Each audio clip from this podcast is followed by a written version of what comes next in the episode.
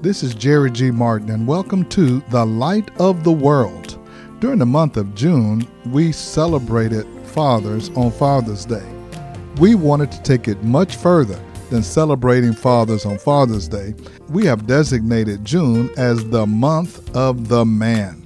This is an opportunity to share with men how God sees us and how God orders our life and how God expects us to be leaders in our homes and our families, in our communities, and in our nations. We're sharing several messages that we hope will be a blessing and a benefit to everyone that's sharing.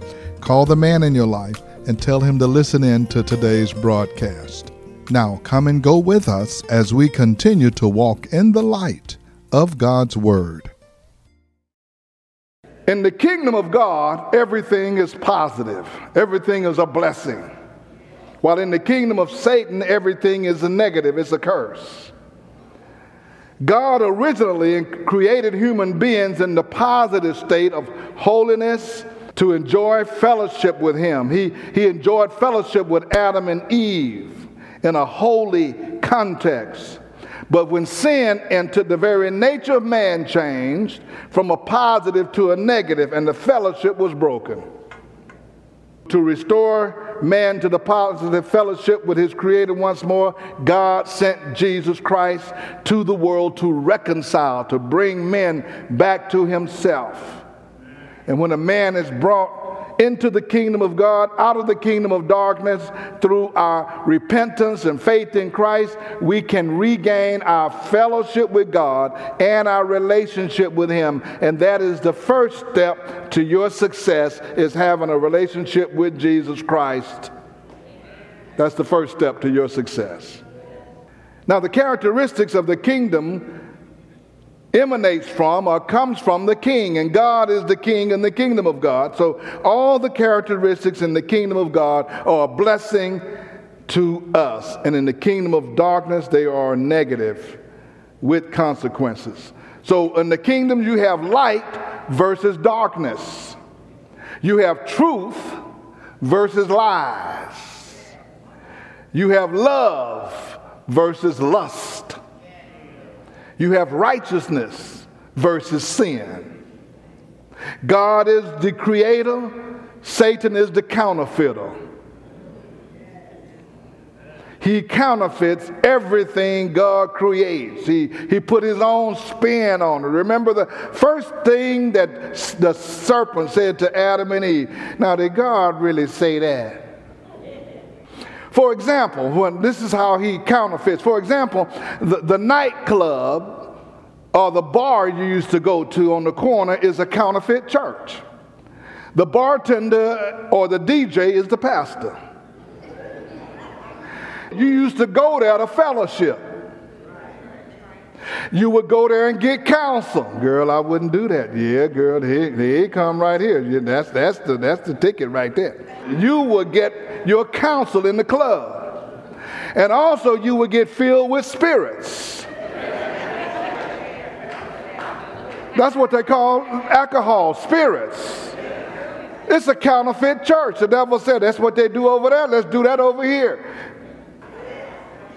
You don't remember you stayed there at 2 o'clock and said, What time is church over? they, they, you got the benediction at 2 o'clock in the morning. The lights would flash and say, Last call. Remember Brother Ray? I didn't see Brother Ray sitting in there until they turned the lights on.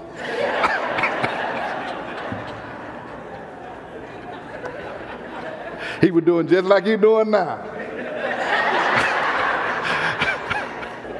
but all the principles originate in the kingdom of God. There are no principles in Satan's kingdom. He only perverts what God creates. Biblically and in the kingdom of God, there is a principle that when we spend time in prayer, it produces fellowship and intimacy with God. But one of Satan's perversion is to promise intimacy through pornography and sexual sins rather than prayer. Pornography and sexual sins promise physical closeness, good feelings of intimacy, but ultimately re- results in distance, addictions, and alienations. He counterfeits. He says, You want intimacy? You can find intimacy by going down this pathway. Virtue and righteous living is a principle that flows from the kingdom of God, but the root of all sin is in the kingdom of Satan. God's kingdom is moral, Satan's kingdom is immoral. God says, choose life. He says, I lay before you two pathways, death and life. Choose life. Satan's principle said, okay, well, well, well, well, it's a woman's right to choose. Let her decide whether she wants to kill all these babies. Ain't nothing wrong with that. It's your right. And you find yourself in our culture doing the same thing they did in the Old Testament when they used to take their babies and sacrifice them to the gods of Moloch. And God said, You tell me y'all doing that to them babies? We've come back around. There's nothing new under the sun. Satan says, Sacrifice them so you can enjoy your life more. and even people in church will buy the same message. Oh yeah, it's it's a woman's right with whatever she want to do with her body. You know, the Bible says your body is not your own. And that's what it says in the kingdom of God? See, your body don't belong to you. That's a touchy subject. The church ought to talk about it. The reason it's touchy because the pastors ain't talking about it. But I got to man up as a pastor and take the bullets. Because right is right and wrong is wrong, no matter who don't like it.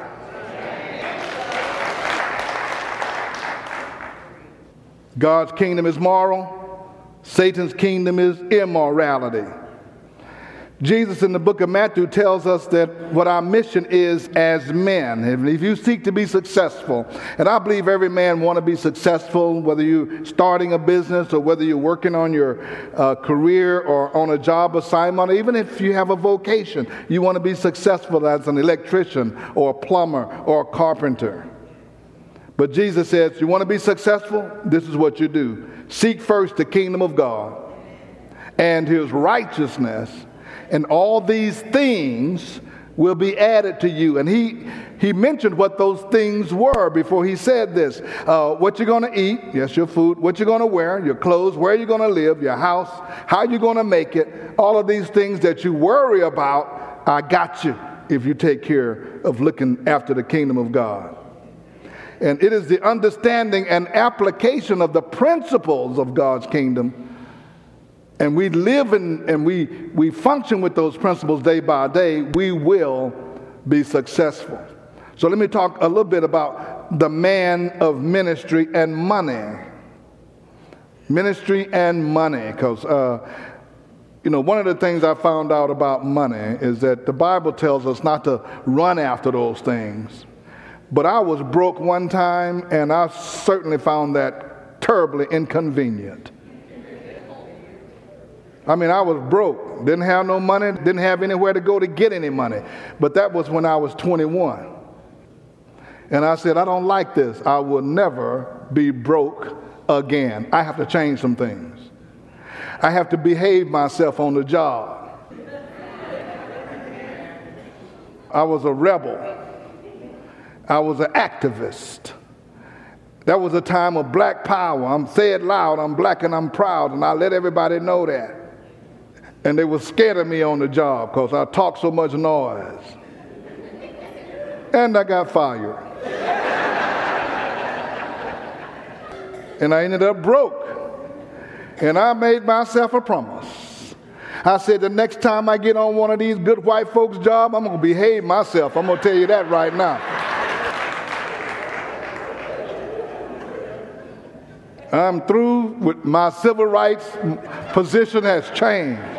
It is Jerry Martin rights. I'm working for me. I ain't working for the rest of y'all. Y'all on y'all own. And I haven't been broke since.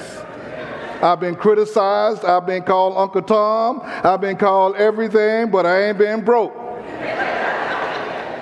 I said, Yep, call me Uncle Tom. I already paid my dues to the cause. I have to lay my own pathway for me and my family. We're doing pretty good right now, but that didn't start year before last. That started in the 70s. Having a path where I'm trying to get so that I can be successful and my family can prosper. I didn't start when I was older. I started when I was in my 20s saying, Where am I going from here? And what discipline I need to put in my life. They wanted me to go up there with the rest of the group to tell the man they was wrong. I said, I ain't going. Y'all go. All of us don't need to go. Somebody need to stay by the stuff and watch the stuff. I'm watching the stuff. Y'all go. In the world system, men spend a great deal of time and effort to gain wealth or money. But let me tell you something in the kingdom of God, money follows ministry. When I came to the, to the Lord Jesus Christ and I started applying the biblical principles in my life, one of those principles was tithing. So I've been a tither ever since I got saved in 1983, and I don't regret one penny I gave to the kingdom because every time I'd give to God, God would bless me more, and I'd give more, and God would bless me more. Money follows ministry. I became more interested in ministry than I became in money, and God says, since you're interested in ministry and you got some good principles, you're not going to have a, a need for money. See, we tend to think that ministry is just standing in the pulpit preaching. But man, I want to tell you this. The truth is, everything we do is serving and ministry. Whatever your profession is, whatever your assignment is, whatever your vocation is, that is ministry. If you're a truck driver or a carpenter or a mechanic, commit your work to the Lord and your ways to the Lord. Proverbs 16:3 says, "Commit to the Lord whatever you do, and your plans will succeed." Listen, you just don't commit yourself to the Lord when you come to the church. You commit everything you do to the Lord. I wouldn't start a business without offering it up to the Lord first. Lord, this is your business that you have in me to, to undertake, and I'm giving it to you before I even get started. How do you want me to proceed? Colossians 3:23 says, "Whatever you do, work at it with all your heart, as working for the Lord, not for men." Since you know that you will receive an inheritance from the Lord as a reward, it is the Lord's Christ you are serving. You can be a barber, you can be a butcher, you can be a driver, you can be whatever. And if you're working for the Lord, the Lord uh, honors that, and the Lord bless you. So when you're looking for work or a career, begin with the purpose of serving and using whatever gift or skill you have to minister to others. How can, how can I be a blessing to other people with what I'm doing? Okay, I know this is foreign information. You just you thought the purpose for a job was to get a paycheck. That's not the purpose for a job. The purpose for a job is for God to work through you to reach others, whatever you're doing, and He'll give you a paycheck and other blessings on top of that. So if, if the only reason you're going to that job is to get a paycheck, you're underestimating what God wants to do in your life. You know why? Because all you're looking for is a paycheck. And when somebody asks you to do something more than what you thought was your job assignment, you have a pet phrase you use that ain't my job. But when you go on and say, what else can I do? How can I, how can I expand what I'm doing? How can I learn more? How can I grow more? The next thing you know, you'll have enough information to open your own business and be successful. But as long as you're getting a paycheck, one of my good friends is Vietnamese, and I went to his factory where he was making uniforms and clothes, and he had a bunch of people working in there, and most of them were Vietnamese. I went back a year later and I went there, and they were mostly the Vietnamese workers were gone. And I said to him, I said, uh, What happened to all your Vietnamese workers? He said, The Vietnamese will only work for you long enough to get enough money to go into business. That was a sobering thought. My folks ain't gonna just sit over there on a sewing machine. They're gonna be making these clothes on their own somewhere else. So you got to do more than just go look for a paycheck. I don't care if you start at McDonald's. You ought to be looking at how they run this business and how I can do get into the food business, the preparation business, restaurant business, the delivery business. I'm just telling you. Otherwise, you're always complaining. No, I don't want to do that. I go into places and, and the young lady is at, at the counter. She's waiting on me. I said, you could, you, you like you could be the manager. I don't want to be no manager. I ain't got time to with these people. How many times you hear that? I don't want to do that. I don't, I don't want to do that. I'm like, why you don't want? It's a different understanding. It's a different mindset. So we got to change our understanding, change our mindset. Otherwise, you're going to keep begging. Uh, I'm looking for a job. You got a job? No, you ought to be up there. If you work somewhere, you I could do this. I figured out how this get done. I told somebody yesterday we ought to send somebody to work over there at one of those places that sell all that hair with them other folks uh, selling it. You get in there. Your strategic espionage is to find out where they're getting it. So you just working, you be the best worker they got. You work in the warehouse, you work in the back, you looking at all the, the, the, the, packing slips and the, and the paperwork that come in. All you doing is documenting where they getting that stuff. Next thing you know, you opening yours. We the one buying all the hair, but we ain't selling it. There's something wrong with that picture.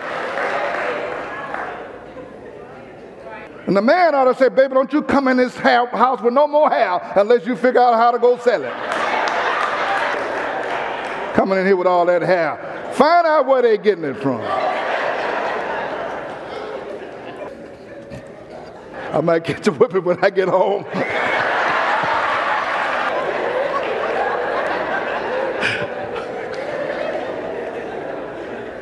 I might have to go buy me some hair.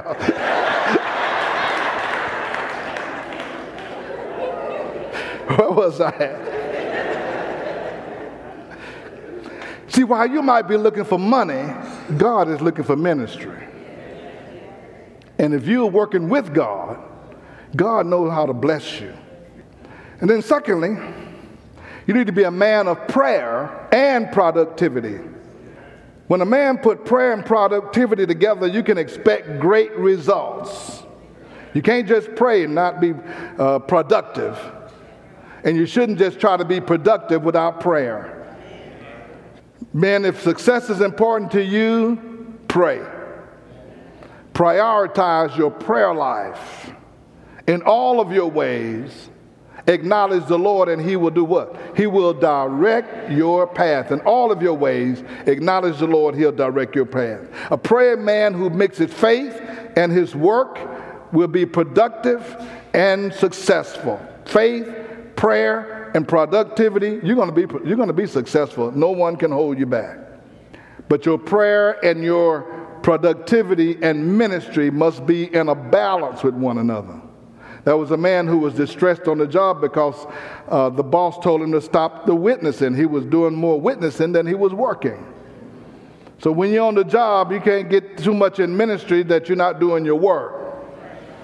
I've had to do the same thing when I was the manager, and I'd had to tell the, the preacher that was working for me, I said, listen, you need to stop doing all this preaching to these other folks while you're supposed to be working. I'm just trying to do the work of the Lord. Well, say, do the work of the Lord on your own time. My problem was at his lunch hour, he wasn't witnessing. He's over there eating his lunch. Well, take your lunch, you go and witness on your lunch hour then.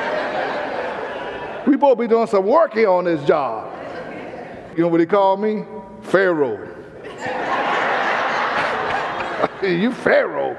And my job is to get this work done. There's a time to work, and you minister on your own time. You know, if you was just saying something uh, in passing, that's one thing. But when you done stopped and started leaning and, and holding a long conversation and all this right in the middle of the workday, that's what I'm talking about. A loss of productivity will cause you a loss of income. And then let me go to this. We need a man who is consistent, or I would say constant and eternal. A man who has an eternal perspective. In our society, instant gratification has become a way of life. In the church, we've created drive through and microwave Christians. We can become frustrated when God doesn't answer our prayer instantly. But God is not concerned with instant, God is concerned with the constant, with the, with the firm, with consistency. That's why Jesus said, If you would abide in me, that means stay here for a while and let my words abide in you. You let's stay together. Let's let's keep this thing going. Let's get some consistency. Let's get some dependability. Abide with me, rest with me, stay with me, fellowship with me. And then he said, You can ask for whatever you desire, and it will be given to you. So God looks on our heart and is concerned with our, our consistency, our character, and our worth.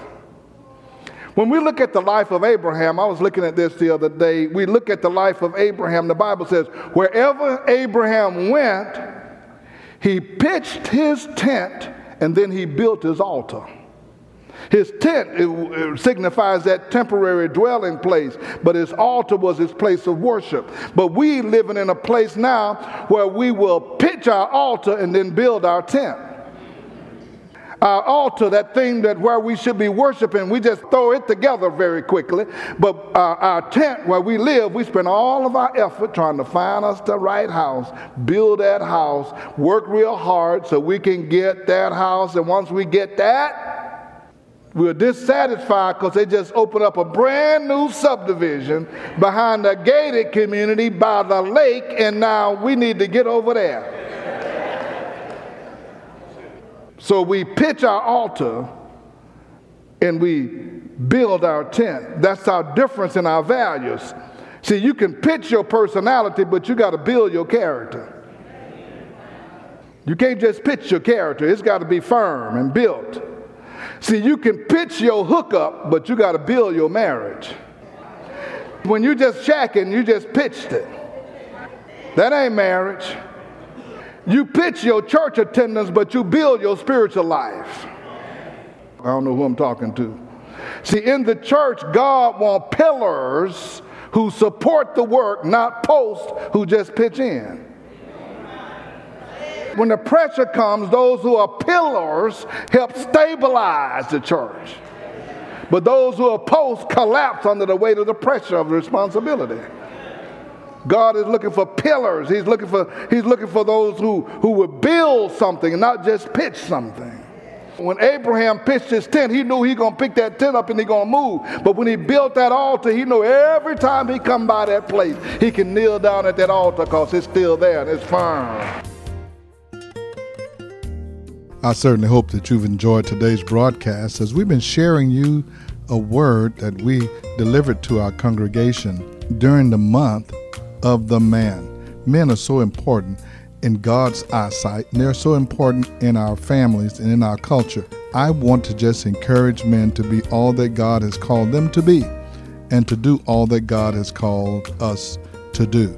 If you would like to hear today's message in its entirety, you can do so by going to our podcast at The Light of the World Daily with Jerry G. Martin. You can listen to today's message or you can listen to previous messages that you've heard on this station. Again, that's The Light of the World Daily with Jerry G. Martin. Then I invite you to be our guest at the Light of the World. We're meeting every Sunday. Our church is open. We are having wonderful services. Pastor Jackie Martin is in a series right now that she's sharing God's words and God's messages with us so that we can continue to grow and to be engaged in the things of God. Meet us Sunday morning at 10 a.m. at 16161 Old Humble Road. Again, that's 16161 Old Humble Road. You can also join us online at lowcf.org. Again, that's lowcf.org. For those of you who are looking for a Christian bookstore, we have the Beacon Bookstore right here on our campus. You can get Bibles church supplies, communion supplies, offering envelopes, or whatever you need. If we don't have it, we can order it for you. Call us at 281 441 2885. Again, that's 281 441 2885. Now, for the light of the world, this is Jerry G. Martin saying, May the Lord our God richly bless you, and we'll be with you again next time.